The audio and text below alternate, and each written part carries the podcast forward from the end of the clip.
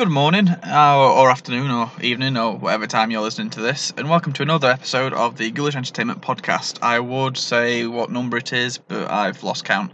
Uh, so yeah, I can't count up to double digits. I'm your host, James, slash Jimmy, slash whatever you want. Not bad if you feel so inclined. And this time we're talking about E3 and the awesome things that came out of it and just kind of a retrospective going back to some of our predictions and yeah just looking forward to the video game releases to come and how pumped we are for them because there was some awesome announcements and I can now play them, so I'm doubly excited. Um, so before E3, I didn't actually have um, a next gen console uh, due to a few reasons, but I have now got a PlayStation 4, so I am stoked for a lot of the games that were announced, and I really can't wait to see more of them and to actually get my hands on them. I managed to trade my way up, and this has never been done before, I assume. I managed to trade my way up from a PlayStation Vita, which I bought, and I think I talk, talked about last episode. Um, I loved it. There's nothing wrong with it. Um, but I brought it because uh, the time, I couldn't afford a PlayStation 4. And I was like, eh, this is the next best thing for gaming, I suppose, that in my price range. Um, but my dad had a PlayStation PlayStation 4 he didn't use, and saw my Vita and went, I think I'd use that more. So I, was, I cheekily said, uh, oh, do you uh, fancy uh, swapping it? And uh, I'll traded the games and stuff, and uh, we'll just do a straight swap if your PlayStation 4 is just gathering dust. And he went for it, so uh, yeah, kind of uh, thrilled and surprised. Thanks, Dad. um, but I'm looking forward to all the games I will now get to play because I was just watching E3 at the time as a curious spectator, thinking, mm, I'll get to play these games at some point, um, but now I can. So I want to go through some of the games and kind of my picks from the event. So starting quite obviously, if you know me, with Fallout 76. Now I love the Fallout series. Now that I've got PlayStation 4, I've actually gone back and started playing Fallout 4 again. I played Fallout 4 before, but I only played it once, and I don't didn't remember much about it. I think I kind of rushed through it Whereas I, I like to take my time in open world games. I'll do every other side quest. Um, but I can remember rushing through Fallout 4 and not really experiencing the story that well. And I only ever did it once, and that's not particularly like me, because in open world games like Skyrim and Fallout 3, I've sunk hundreds of hours into and multiple get playthroughs, so I thought, oh, I'll, I'll get that. It's quite cheap now. I'll uh, get that. And I've uh, bought a few other games as well, and I'm going through them um, all slowly. Getting pumped for Fallout 76, having gone back and played Fallout 4. Um, everything they showed at E3, I'm really into. It looks like it's a traditional RPG, um, like Fallout is, but he's taking some of the best elements from MMOs, which I quite like. Um, so my only real concern is will it be fun solo? From everything we've seen, it's been mostly team building and uh, base building, uh, kind of base defense, horde defense, and yeah, working together. So I don't know what their matchmaking will be like, or whether you specifically need to play with friends. I don't know how that'll work, and I don't know how well the game will stand on its own if it doesn't have solid matchmaking. So I'm hoping it does. Because I like to play games solo. I'm not really into multiplayer games. I play mainly for the story, which I know is atypical at this point. But I do enjoy a good single player game, but I also play a hell of a lot, uh, or have in the past, of MMOs. So if they can turn a Fallout game, a good Fallout game, into part MMO, part RPG, I'm all for that.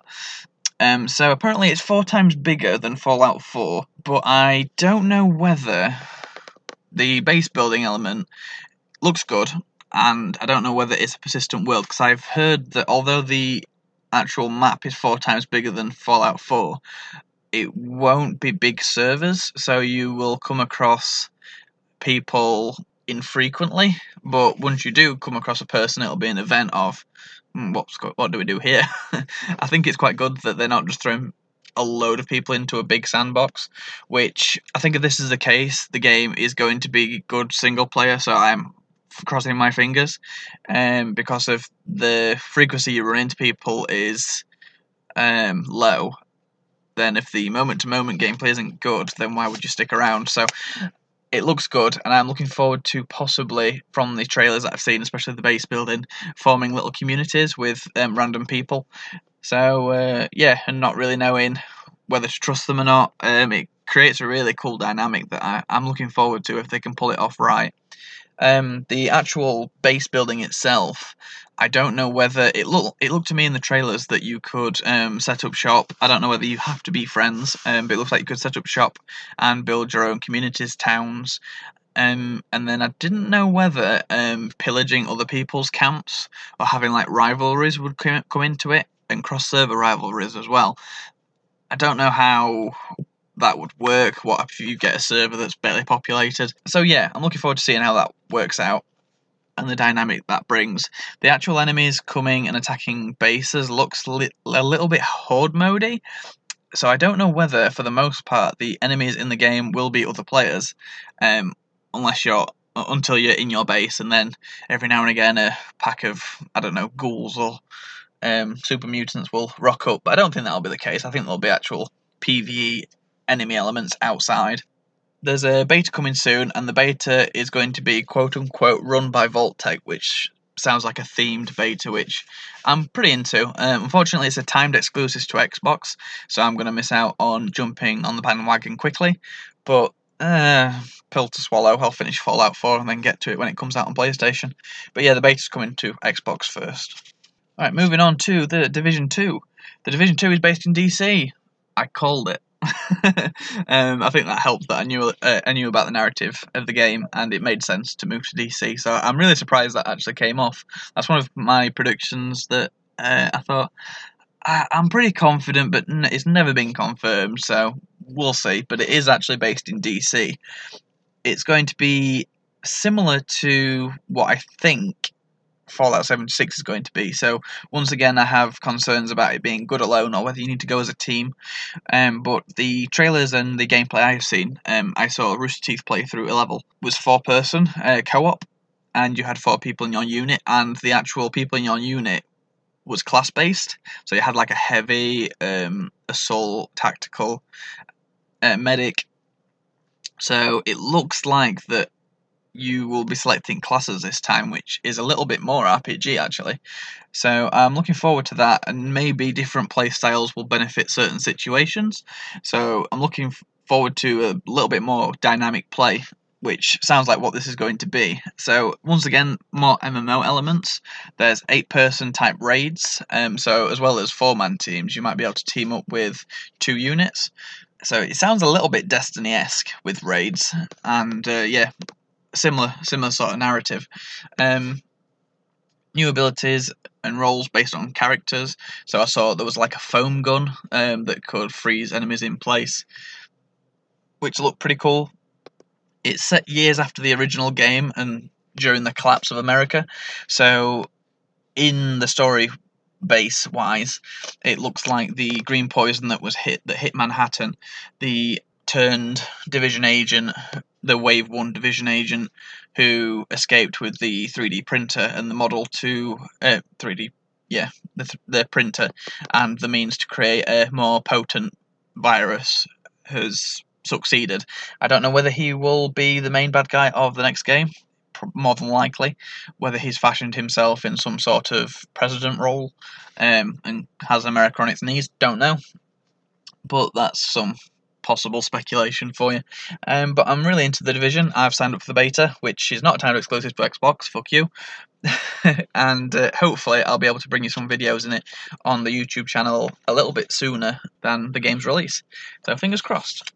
Moving on to Cyberpunk 2077, I love the premise of this game and I love the trailer that we've seen.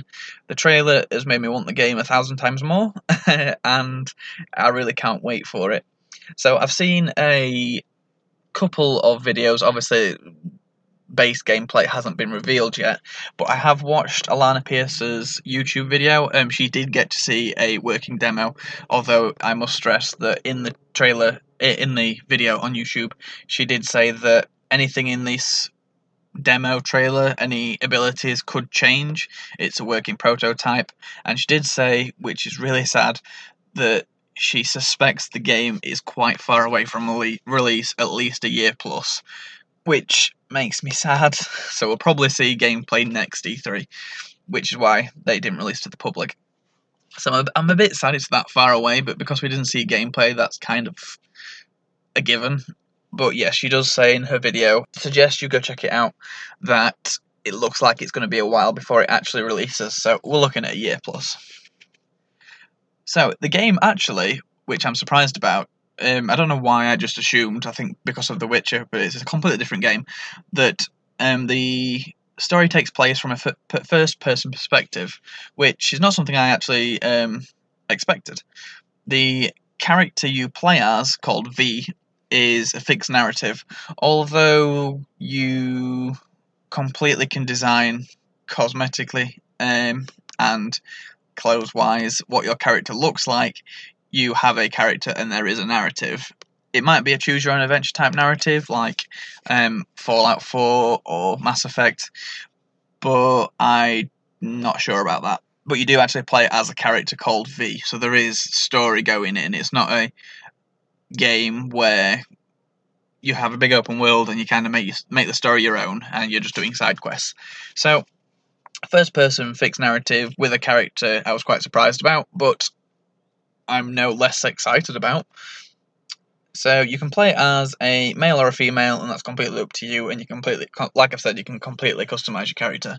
And throughout the story, you can upgrade your body, kind of Deus Ex style. Um, so getting um, character body upgrades like knives in your wrists and stuff like that. So it's very cyberpunk in the sense of you can adapt your body.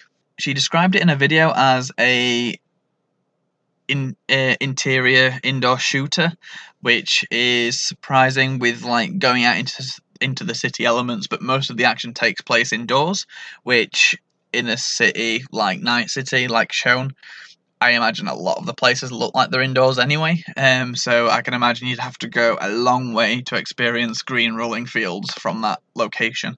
So that's not particularly a surprise that it's an indoor shooter. There seems to be some degree of destructible environments with enemies shooting through walls smartly to try and cut you off, so even behind cover isn't good and there's also weapons with ricochet abilities, so you can shoot at a wall and the bullets will bounce around a corner. So that will make for some interesting gunplay, and hopefully the gunplay feels good with it being a shooter. It's also been reported that you can hack enemies, so you can disable guns, um, turn off their eyes. So if they've got body modifications, you, there is a possibility that, that you could hack them and make encounters easier. So yeah, just disabling weapons, turning off eyes, um, seizing up motors in their joints, that kind of thing. There seems to be a street cred like currency, so you will get more access to missions, better prices at vendors, uh, depending on how much street cred you have. And street cred is based upon the cosmetic items you wear and the reputation you gain. So a lot of this sounds quite quite interesting and in depth. I'm sad to say uh, to hear that it's a little while away, but I'm definitely no less excited for the fact that all these things have been revealed and more. I'd advise you to check out Alanah Pearce's YouTube video um, about Cyberpunk 2077 because I'm speculating on things I've read and the things she said. So if you want actually it from the person that saw all the demos, live action demos, and gameplay demos, I'd go check out her video on to finally The Last of Us Part 2. So, this is one of the games I was most excited for and had seen the least of, um, just because of, yeah, I'd, I'd not really got round to it. Um, but I love The Last of Us, the original. It was really good. Um, so, at this time out, it looks like you're playing maybe exclusively as Ellie, which is interesting. From the trailer shown at E3, it seems that Joel is the head of like a survivor camp, and they go out on runs, very Walking Dead style, to collect supplies every now and again. So it is very, it seems a very Walking Dead style of um, existence. In the trailer, there was a lot, and I mean a lot exclusively, of human on human violence, which makes me question where are the creatures from the first game, as it got to a point where most of them have died out. It were they weak to a point, or had they starved, or had they metamorphosized into like a final stage, which was just dust? So the fact that the creatures didn't feature at all in the trailers we've seen is really interesting, and the humans that you fight seem I don't know, they seem hell bent on not wanting you Ellie to survive, and I can't remember the name, but one of them gave her a code name, which makes me think that the bad guys are the Fireflies from the first game that wanted to not kill Ellie, but get the cure from Ellie, which would have killed her. Because she was resistant, immune to um, the virus, they wanted to harvest a cure from her, which was actually attached to a brainstem. So it would have killed her. So if you've played the first game, Joel kills the Fireflies, who were the quote unquote good guys, and rescues Ellie. Because by the time you, this is the end of the game, and but he's spent hours and days and whatever with her, and he doesn't want to lose her. He lies to her and says that, um, oh, it didn't work. There's no cure when she comes to. Um, but yeah, he went all Rambo on their ass. So I think the bad guys in this game are actually the Fireflies, which is a cool sort of turned on the head narrative they might be trying to get Ellie back for another attempt at the cure, or trying to hunt down the survivors, Joel, Ellie, for what they did to their leadership, really. Because Joel didn't leave a lot of people alive. So that's kind of what I'm thinking. Um, the fighting humans uh, and playing as Ellie in this, Ellie is brutal. Um, she's definitely grown up a lot since we last saw her and I'm looking forward to what this game could entail. I'm I'm really curious why there is such a lack of the creatures and what the issue is with uh, this other band of survivors. But it does seem very um, Walking Dead an approach of um, rival survivor factions and going out daily for runs and things. Um, but from the trailer, it seemed like they were more worried about going out on a run in case they run into this other survivor group, not the creatures. So I don't know whether the creatures will be featured in this at all, um, or whether they're just like a passive threat. I don't know. But that's uh, kind of my E3 wrap up. Really enjoyed some of the games, um, seeing some of the games. I mean, this isn't limited to the only things I'm interested in uh, interested in going forward. Halo Infinite looked interesting. I want to know what that's about because it seemed to be a next installment in a Halo franchise, but it wasn't Halo Six. So interested there to see a little bit more. Um, Elder Scrolls 6. I'm less interested in playing Anthem after E3, which is interesting. It just doesn't look doesn't look for me. It looks a bit heavy. It looks heavy-handed, and uh, the controls don't sound great. Um, but yeah, this is not exclusive to the list of the things I'm interested in, just the things I'm most interested in. So uh, thank you for listening. Uh, I will see you again next week. I have been Jimmy, and as always, you can visit us at ghoulishentertainment.com or at ghoulishnT on Twitter. Thanks for stopping by, and I'll see you later. This episode of the Ghoulish Entertainment Podcast is brought to you by CutOutMe.com. At CutOutMe.com, you can upload your own images and recreate them as cardboard cutouts or face masks. Watch their handy tips video to see what kind of images make a good cutout, and off you go. As a special offer for our listeners, they are offering 10% off of your purchase if you use offer code Ghoulish10. So that's Ghoulish and 1 and a 0. No capitals, no spaces, blah blah blah blah blah. Whether you've got a picture of the groom for an embarrassing best man speech, you find yourself unable to go to an international family event but still want to be in the photos, it's less than a plane ticket. Or maybe you're going off to university and will miss the family pet, because they do pets too. So that's CutOutMe.com using offer code Ghoulish10.